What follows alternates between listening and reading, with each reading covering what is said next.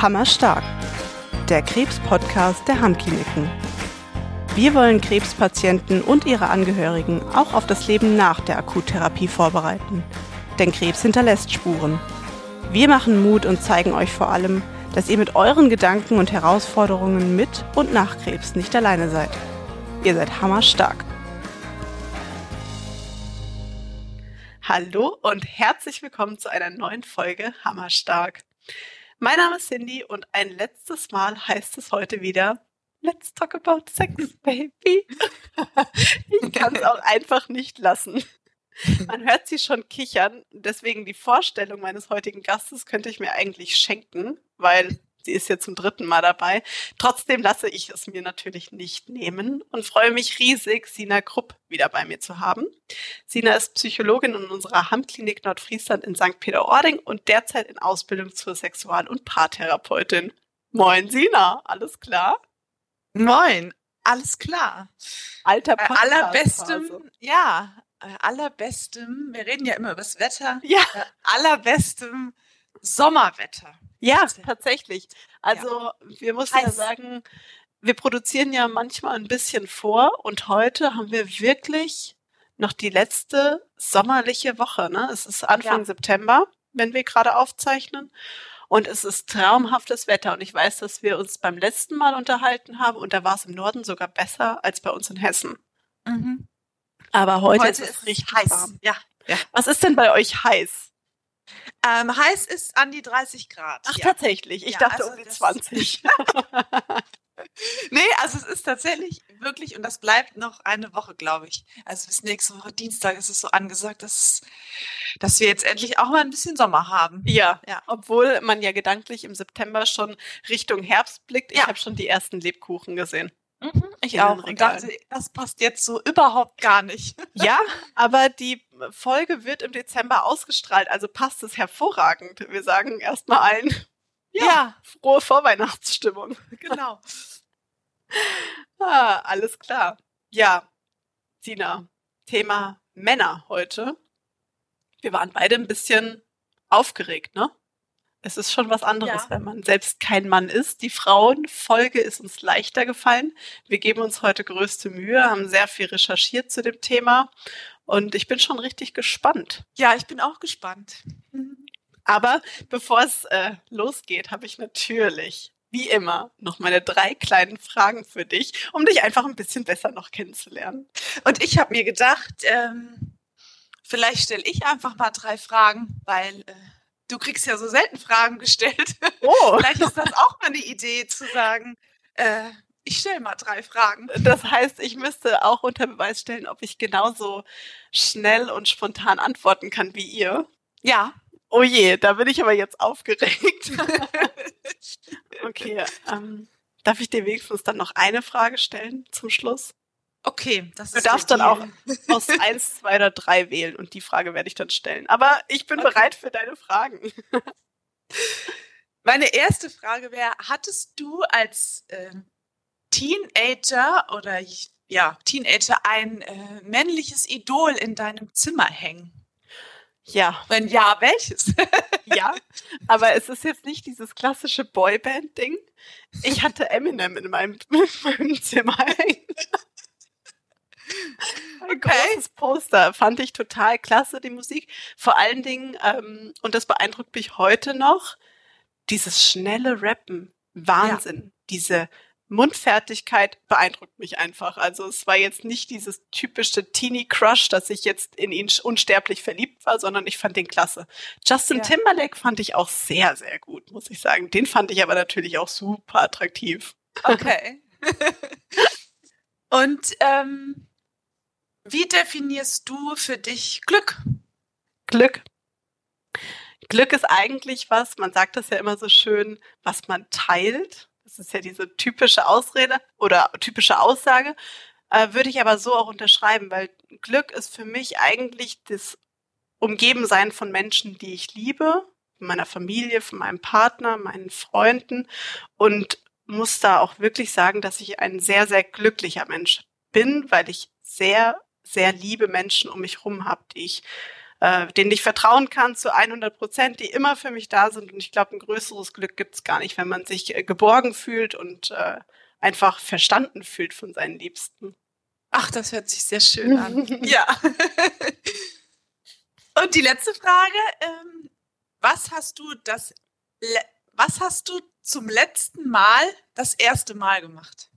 Witzig, diese Frage habe ich tatsächlich auch schon mal gestellt in meinem Podcast. Ach, ja. Und ich hatte tatsächlich auch eine Antwort parat. Es war jetzt nichts Besonderes, aber ich war im März, glaube ich, im März war das, zum ersten Mal bei einem Hotpot essen. Das mhm. ist so traditionell chinesisch, wo man auf dem äh, Tisch so einen eingelassenen Ofen hat mit so einem so ein bisschen wie so eine Fondue-Flüssigkeit. Es war total witzig, aber auch total schwierig zu essen. Um uns herum waren Chinesen, Asiaten, die das einfach kannten von ihrem Heimatland. Wir wollten das gern mal ausprobieren. Und bei denen sah das so richtig gesellig und schön aus. Und wir haben die Brühe anbrennen lassen. Ähm, es, sah, es war einfach nur noch alles nass. Also es hat äh, geschmeckt, mit Sicherheit. Wir haben uns ein bisschen doof angestellt, aber das war eine neue Erfahrung für uns. Kannten okay. wir so noch nicht. Hotpot essen. Ja, Hotpot. Und ich habe neulich tatsächlich, äh, man soll ja keine Namen nennen, aber bei Galileo gab es einen Beitrag dazu, ähm, dass es ein riesiges Ding in Asien ist und da okay. Menschen fünf Stunden im Restaurant anstehen. Da gibt es dann auf dem Weg zum Restaurant Spielekonsolen und Nagelstudios. Aha und so weiter, weil sie alle dieses, dieses traditionelle Essen essen möchten. Okay. Ja, ja spannend. so, ja. liebe Moderatorin. Ja, das ging ja jetzt aber äh, ganz locker vom Hocker hier. ja, und jetzt darfst du noch eine von meinen drei Fragen auswählen. Sage gerne eins, zwei oder drei. Ach so, ohne sie zu kennen? Mhm. Ich nehme die goldene Mitte. Okay, sehr schön. Hm. So, welche drei Attribute beschreiben dich am besten? Humorvoll, neugierig und strukturiert. Sehr schön. Eine coole Mischung. Ja. Das ist wirklich eine coole Mischung. Sehr gut. Deswegen verstehen wir uns auch so gut. Das ist eine sehr schöne Frage, die muss ich mir mal aufschreiben. ja, es ist gar nicht so einfach, immer diese Fragen sich auszudenken. Und ich muss zu meiner Schande gestehen, obwohl, nee, nicht zu meiner Schande. Ich habe jetzt neulich für diese Fragen auch mal ähm, das neue, die neue künstliche Intelligenz, ChatGPT, ausprobiert mhm. und habe da eingegeben, gebe mir Smalltalk-Fragen. Ach, und das ja. hat richtig gut funktioniert. Und es waren sehr interessante Dinge dabei. Am Anfang so Standards, dann kannst du aber nochmal schreiben, nee, mach mal andere. Mhm. Und es hat richtig toll funktioniert. Ja, Thema künstliche Intelligenz. Ne? Ja. auch, ja. Auch spannend. Aber genauso spannend ist auch unser ja. Thema. ähm, lass uns doch starten. Ich glaube, die Männer stehen in den Startlöchern und ich glaube tatsächlich die Frauen auch, weil die Neugierde ist ja groß. Die war bei mhm. uns auch groß und äh, man weiß doch vielleicht gar nicht so viel über das andere Geschlecht, über Mythen, Tabus und äh, die Herausforderungen, wie man denkt. Mhm.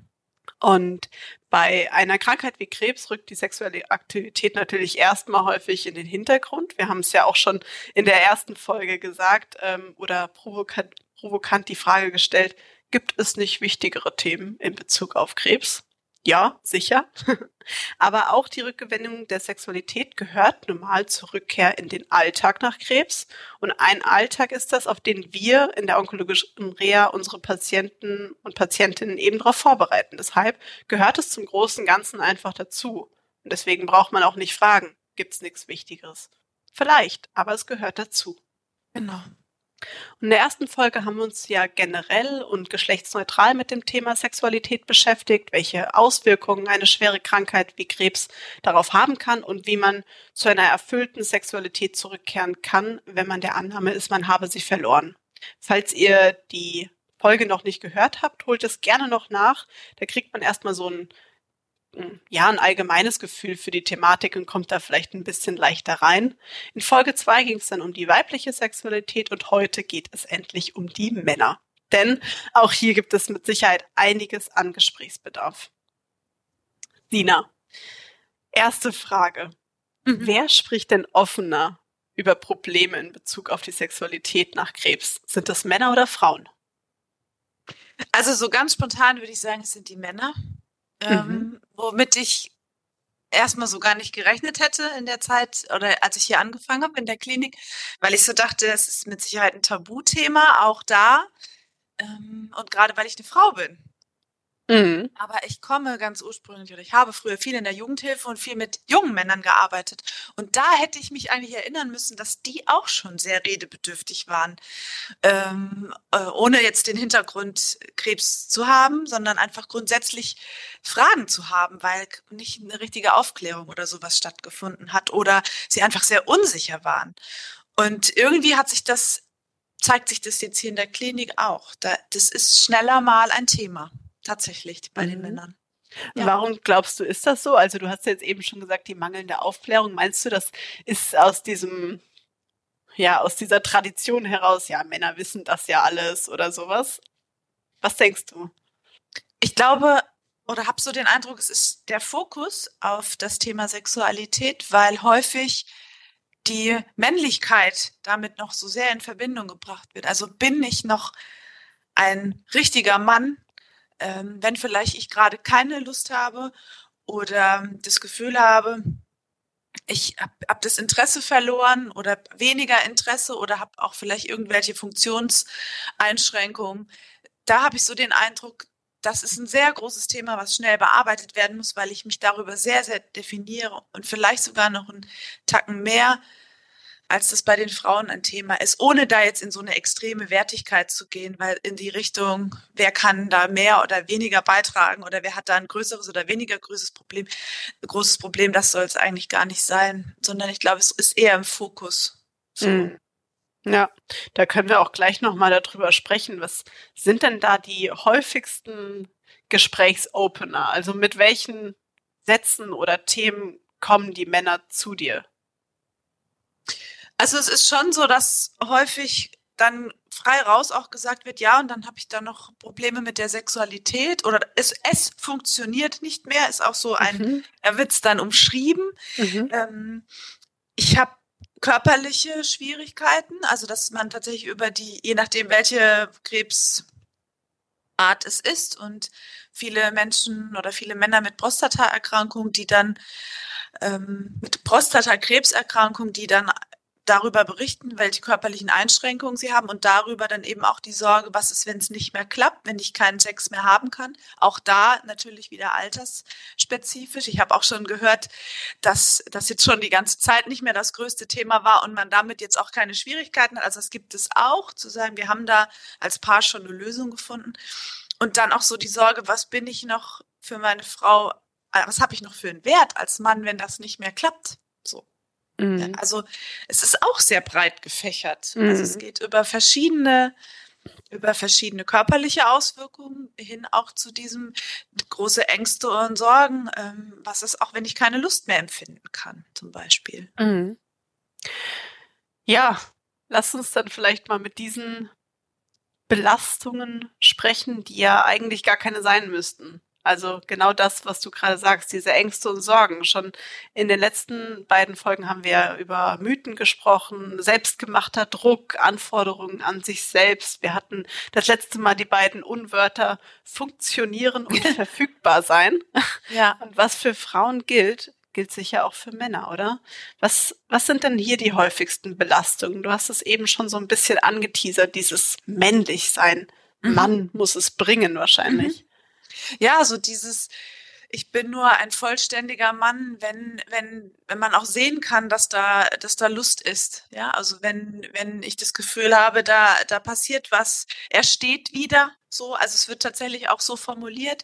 Äh, mein Penis wird steif, ich habe auch ein Lustempfinden, ich habe auch so das Gefühl, ich habe daran wieder Interesse und bin nicht so, ja, ja, ausge, ausgebremst so ein Stück weit funktionieren, passt an der Stelle auch und verfügbar sein würde auch passen, aber das wird so gar nicht genannt. Also es ist dieses männlich sein macht das aus. männlich. Mhm. Also ich bin ein Mann, wenn ich Lust habe. Ich bin ein Mann, wenn ich immer kann. Das wird einem ja auch irgendwie so vermittelt. Das geht auch endlos. Männer können irgendwie auch immer alles.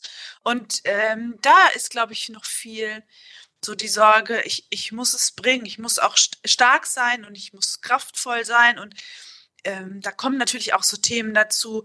Ich muss doch Geld verdienen, ich muss auch wieder arbeiten gehen. Also jetzt nicht nur Mhm. auf die Sexualität bezogen, sondern auch ein immenser Druck und Stress, der so lastet. Ähm, was ist, wenn ich die Familie nicht mehr ver versorgen kann?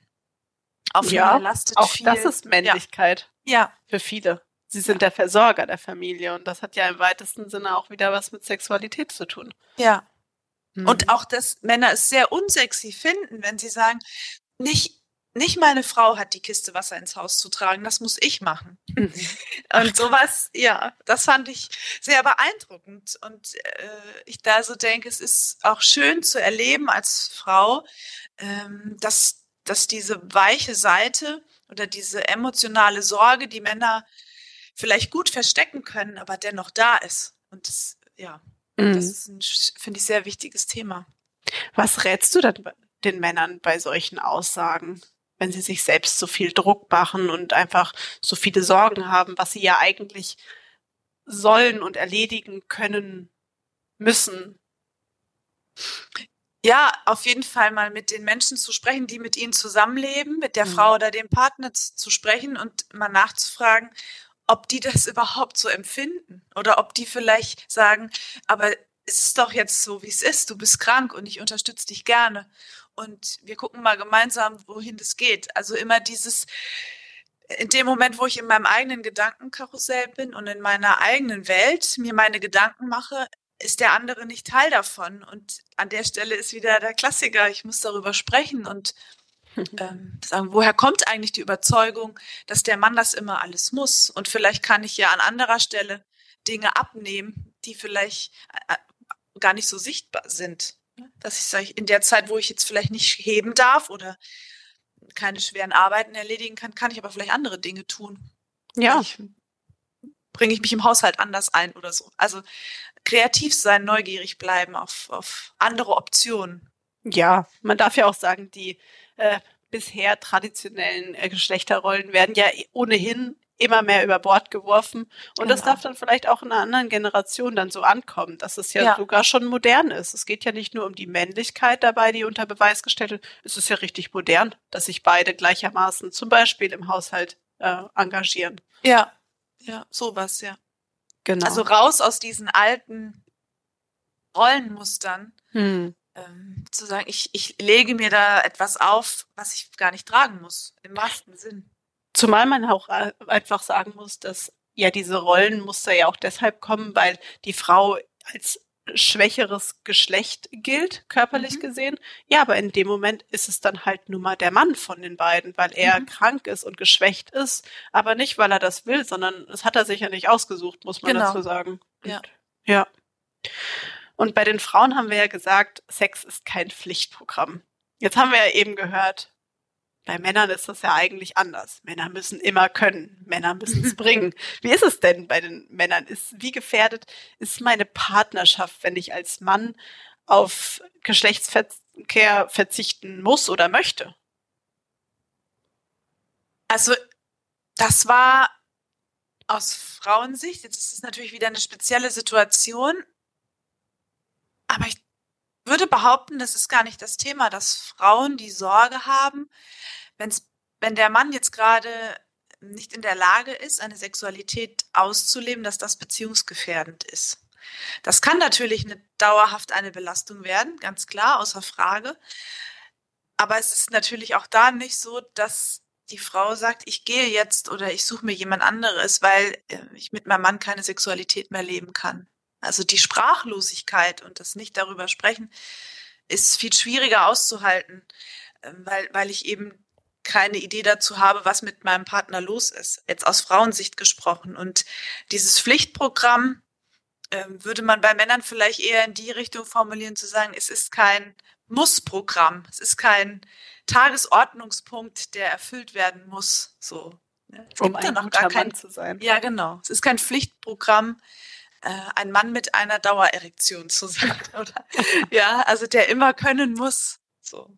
Ja. Und was ist da dann die Lösung? Du hast ja eben schon eingangs gesagt, zum Beispiel, es gibt ja auch gerade hm, ja, deinem Patienten höheren Alters, die da sagen, ach, wir haben da eine andere Lösung gefunden, meine Partnerin und ich. Ähm, was könnten denn andere Arten sein, Sexualität als Mann auszudrücken? Also ich würde tatsächlich beim Händchenhalten anfangen und mhm. ähm, zu sagen, wir, wir sind uns sehr nah, wir sind schon so lange ein Paar, wir haben vieles durchgestanden, wir haben, können viele großartige Momente gemeinsam, auf die wir zurückblicken können. Und wir haben auch viele Tiefen durchgestanden und wir haben so einen, so einen vollen Koffer oder Bollerwagen voll mit, mit guten ähm, Erinnerungen und natürlich auch vielleicht herausfordernden Erinnerungen. Und wir halten zusammen. Wir, wir möchten Dinge gerne gemeinsam erleben. Wir können das, was in unseren Möglichkeiten möglich, noch möglich ist, gemeinsam umsetzen ob jetzt Verreisen oder Kurzausflüge, also also die Dinge und das Zusammensein ähm, genießen, zusammen mit den Kindern und Enkelkindern auch schon. Ne? Mhm. Also man, man, der Fokus verändert sich da vielleicht auch so ein Stück weit im, im Abend, sich im Arm zu halten, sich zu küssen, eine Bindung und Nähe aufzubauen. Im Prinzip ein bisschen auch das, wo wir bei den Frauen auch schon drüber gesprochen haben. Und zu sagen, ja, Männer äh, können das eben auch sehr gut, obwohl man manchmal vielleicht so denkt, dass es so dieser, das starke Geschlecht ist ja auch so ein, so ein, so etwas, was Männern gerne zugeschrieben ist, stark und ich lasse keine Gefühle zu. Mhm. Da ist aber doch ganz viel. Da gibt es doch viel Gefühl, was vielleicht gerne mal zum Ausdruck gebracht werden möchte. Ja, da fragt man sich, wer kuschelt nicht gerne? Mhm. und jetzt aber vielleicht mal ein kurzer Abstecher weg von den, vom seelischen Druck zu wirklich den körperlichen Problemen in Verbindung mit einer Krebserkrankung, die jetzt die Sexualität aber auch beeinträchtigen können. Womit kämpfen Männer am meisten in Bezug auf die Sexualität in Verbindung mit Krebs? Welche körperlichen Einschränkungen gibt es da überhaupt? Also die Inkontinenz als ein Hauptpunkt zu nennen bei äh, Prostatakrebs auf mhm. jeden Fall. Das ist ein sehr großes Thema und auch eins, was unglaublich belastend ist und auch so immer wieder als eins der ersten oder als einer der ersten Punkte angeführt wird.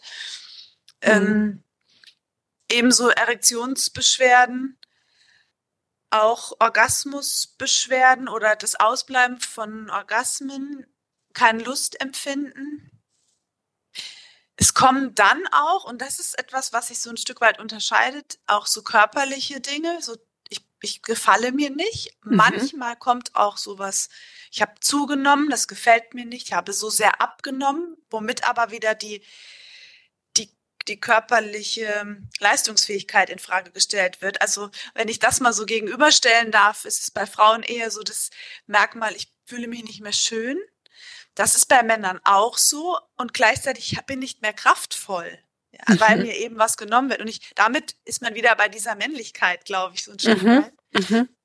Und eben auch, ich bin sehr müde, kann ich meine Arbeit noch machen, ich fühle mich nicht mehr belastbar, ich bin angefasst und ich habe auf einmal große Ängste, die ich vorher nicht hatte. Und Ängste lösen wieder unglaublich Stress aus. Und Stress wiederum wirkt sich schlecht aus auf Lustempfinden, auf ja, dieses Gefühl von, ja, bin ich noch attraktiv? Was ist überhaupt Sexualität? Kann ich Sexualität noch leben? Also dann beißt sich da auch wieder die Katze selbst in den ja. Schwanz. Mhm. Ja, das sind schon ein Haufen Dinge. Vielleicht können wir bei der Kontinenz noch anfangen. Ich habe noch ein paar Fragen, wo du das jetzt so alles erzählt hast. Du sagst, es ist das Erste, was die Männer belastet, aber ist es tatsächlich eine Einschränkung der Sexualität? Also hat eine Inkontinenz zum Beispiel immer zur Folge, Erektionsbeschwerden auszulösen? Das nicht, aber es ist häufig für die Frauen sehr unangenehm, die Vorstellung, ähm, dass Urin mit austritt und für den Mann eben auch. Also das ist was, wo, es auch jetzt, wo man sagen muss, da muss man sehr offen drüber sprechen und dann gucken, wie, wie kann es eine Form von Sexualität geben, ohne dass vielleicht der Mann in die Frau eindringt, weil das ein Thema ist, was beide zu sehr belastet. Mhm. Ja.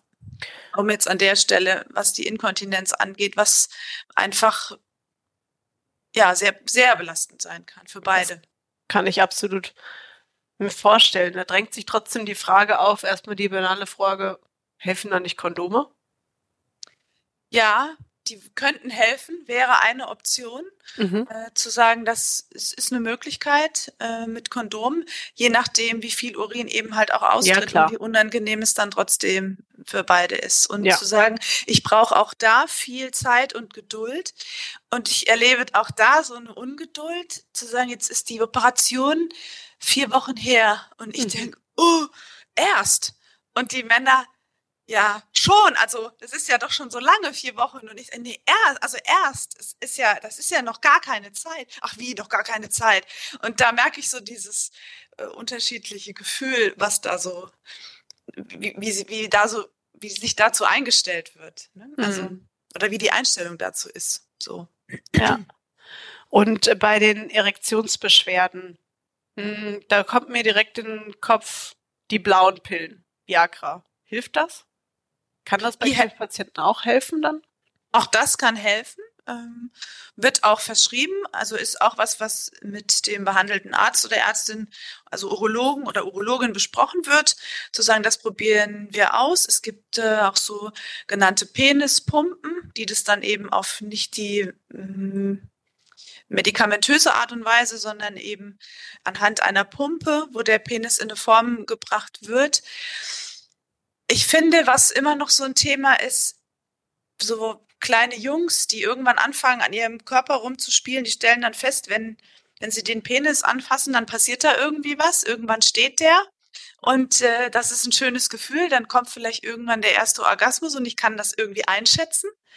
Und dann verbinde ich relativ schnell einen, ein erregiertes Glied damit, dass das auch dazu notwendig ist, zu einem Orgasmus zu kommen. Und ich glaube, da ist es ein, ein, großer Punkt an der Stelle zu sagen, also ein Orgasmus ist auch möglich, ohne dass das äh, Glied erregiert ist. Und ich glaube, mhm. das ist, es könnte eine hilfreiche Information sein, äh, Mut zu haben, neue Dinge, andere Dinge auszuprobieren und da neugierig zu sein, zu sagen, das eine ist auch ohne das andere möglich.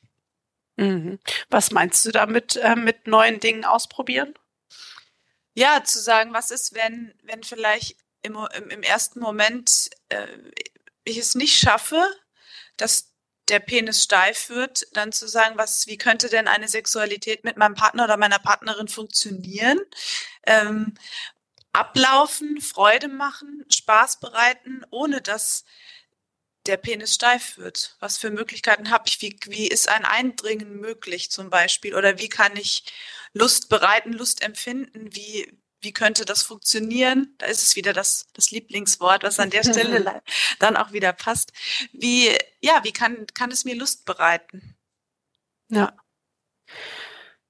Und das wäre die Neugier an der Stelle. Ja. Ich, ich, gucke, weil es ist möglich und ich kann, kann da vieles, vieles ausprobieren.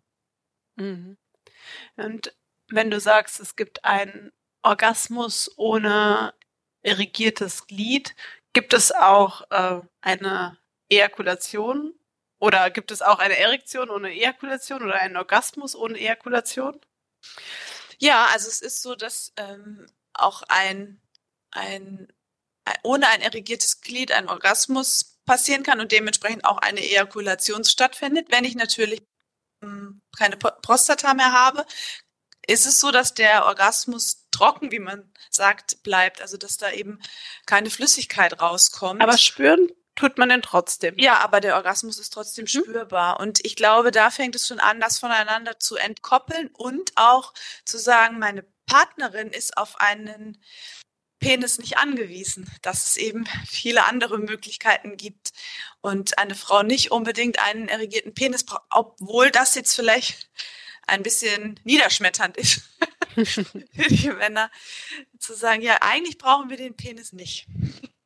Ja, wissen denn deiner Meinung nach die Männer über das weibliche Lustempfinden Bescheid? Sind die da aufgeklärt oder?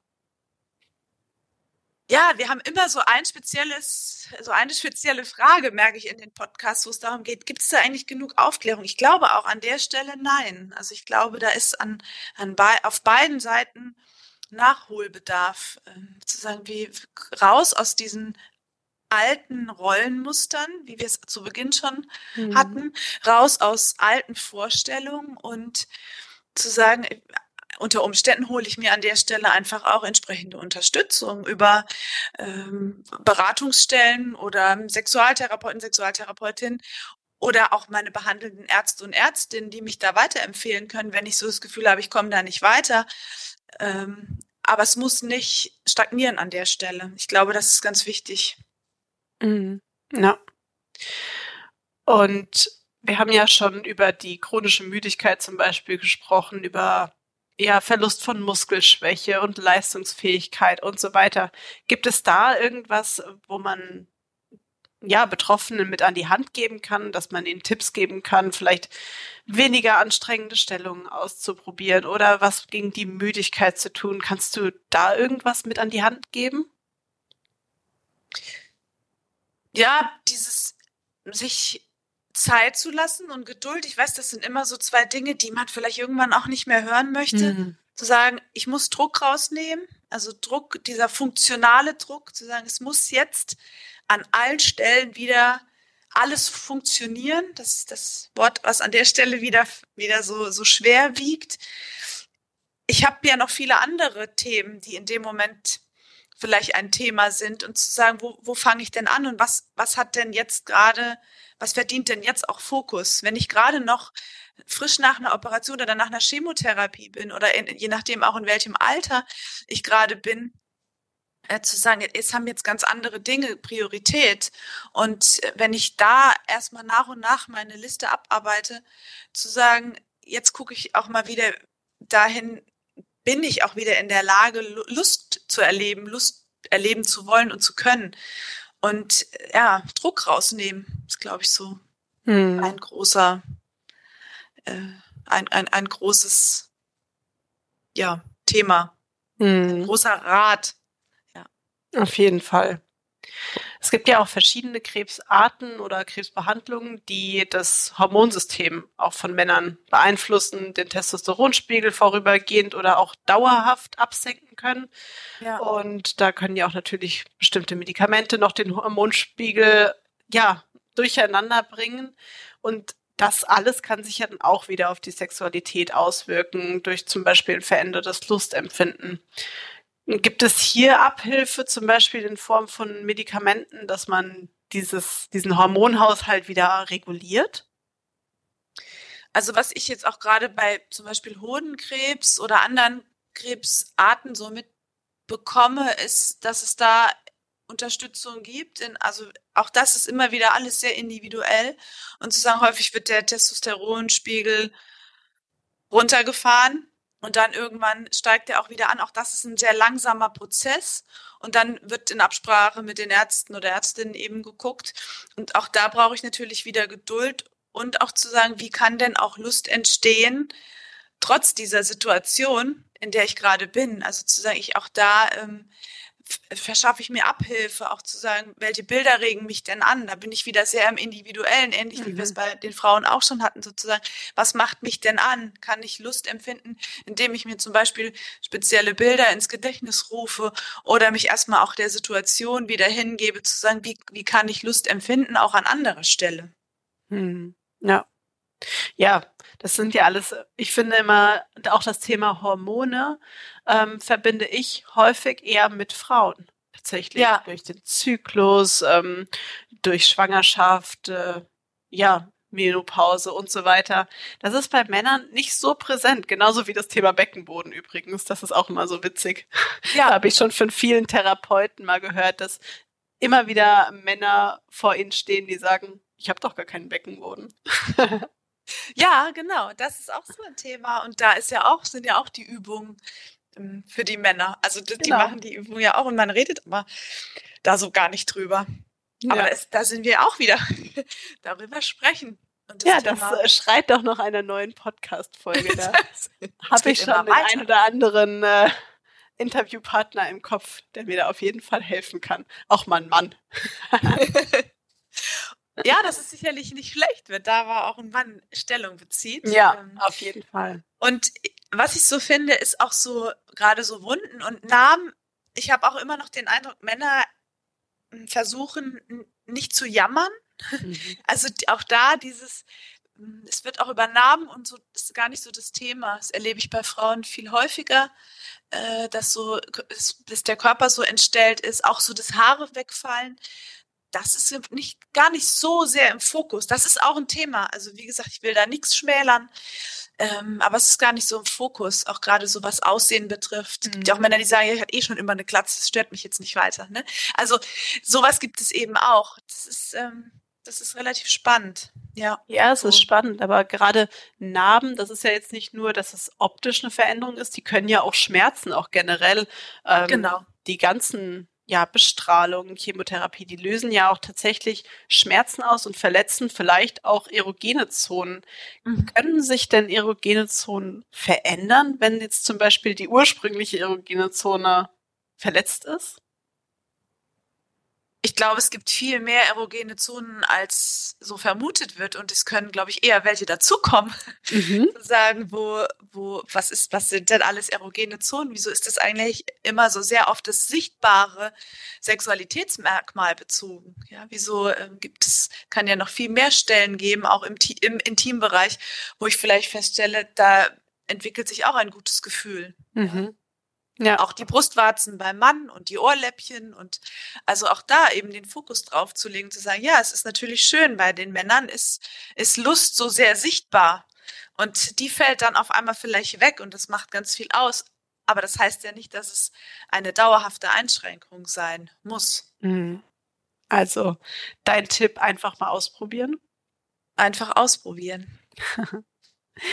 ich habe jetzt noch so ein paar eher allgemeine Fragen wo ich aber auch gelesen habe, ich habe mich ja auch ein bisschen informiert, dass diese Fragen Thema sind. Können sexuelle Aktivitäten die Krebskrankheit auf irgendeine Weise verschlimmern? Nein. Also, das war deutlich. Jetzt, äh, manchmal kommt die Antwort schneller, als man dann weiter drüber nachgedacht hat. Nee, also wer, wüsste ich jetzt, wäre mir nichts bekannt. Hm. Also ich habe auch dann weitergelesen, da kamen dann eben auch solche Sachen wie, dass es ja eigentlich ein sehr schönes, positives Gefühl ist, dass ja, ja auch wieder äh, den Hormonhaushalt oder auch Endorphine und Glücksgefühle ja auch auslösen kann.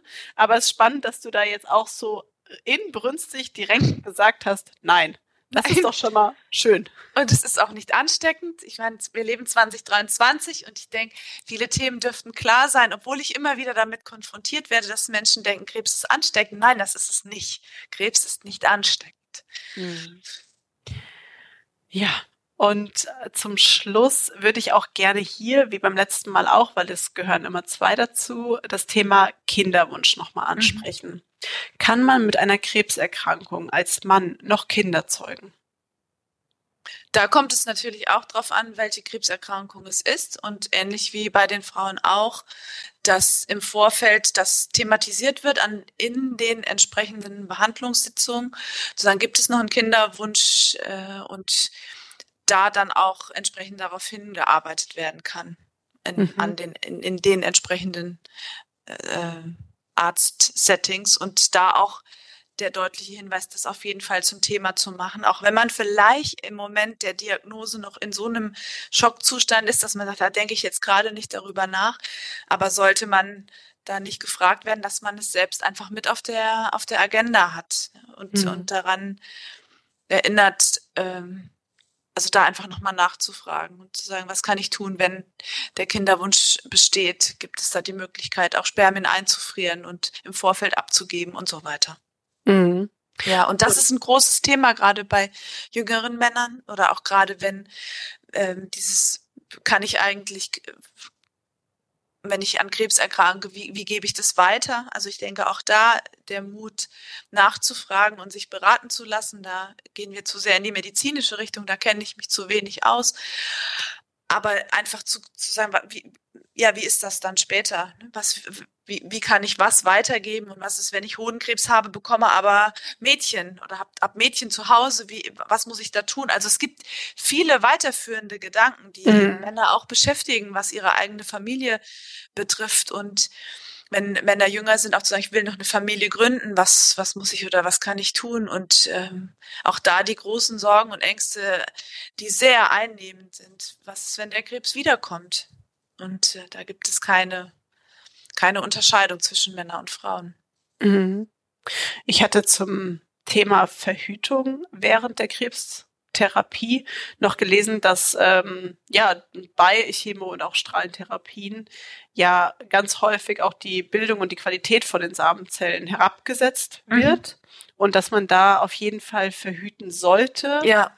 Sicherst genau. möglich. Zum Beispiel, ja. kannst du da noch was dazu sagen? Ja, also das auf jeden Fall, wenn also sich doppelt absichert und sagt, also der eine Zeugung eines Kindes in der Zeit vermieden wird, dass das auf jeden Fall sehr Warum? sinnvoll. Ja, um eben zu vermeiden, dass vielleicht durch bestimmte Behandlungen Folgeschäden entstehen könnten, auch bei einem kind. Ungeborenen. Ja. ja. Mhm.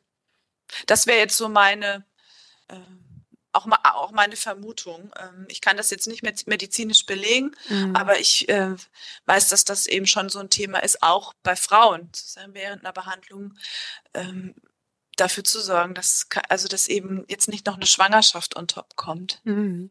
Ja. Ja.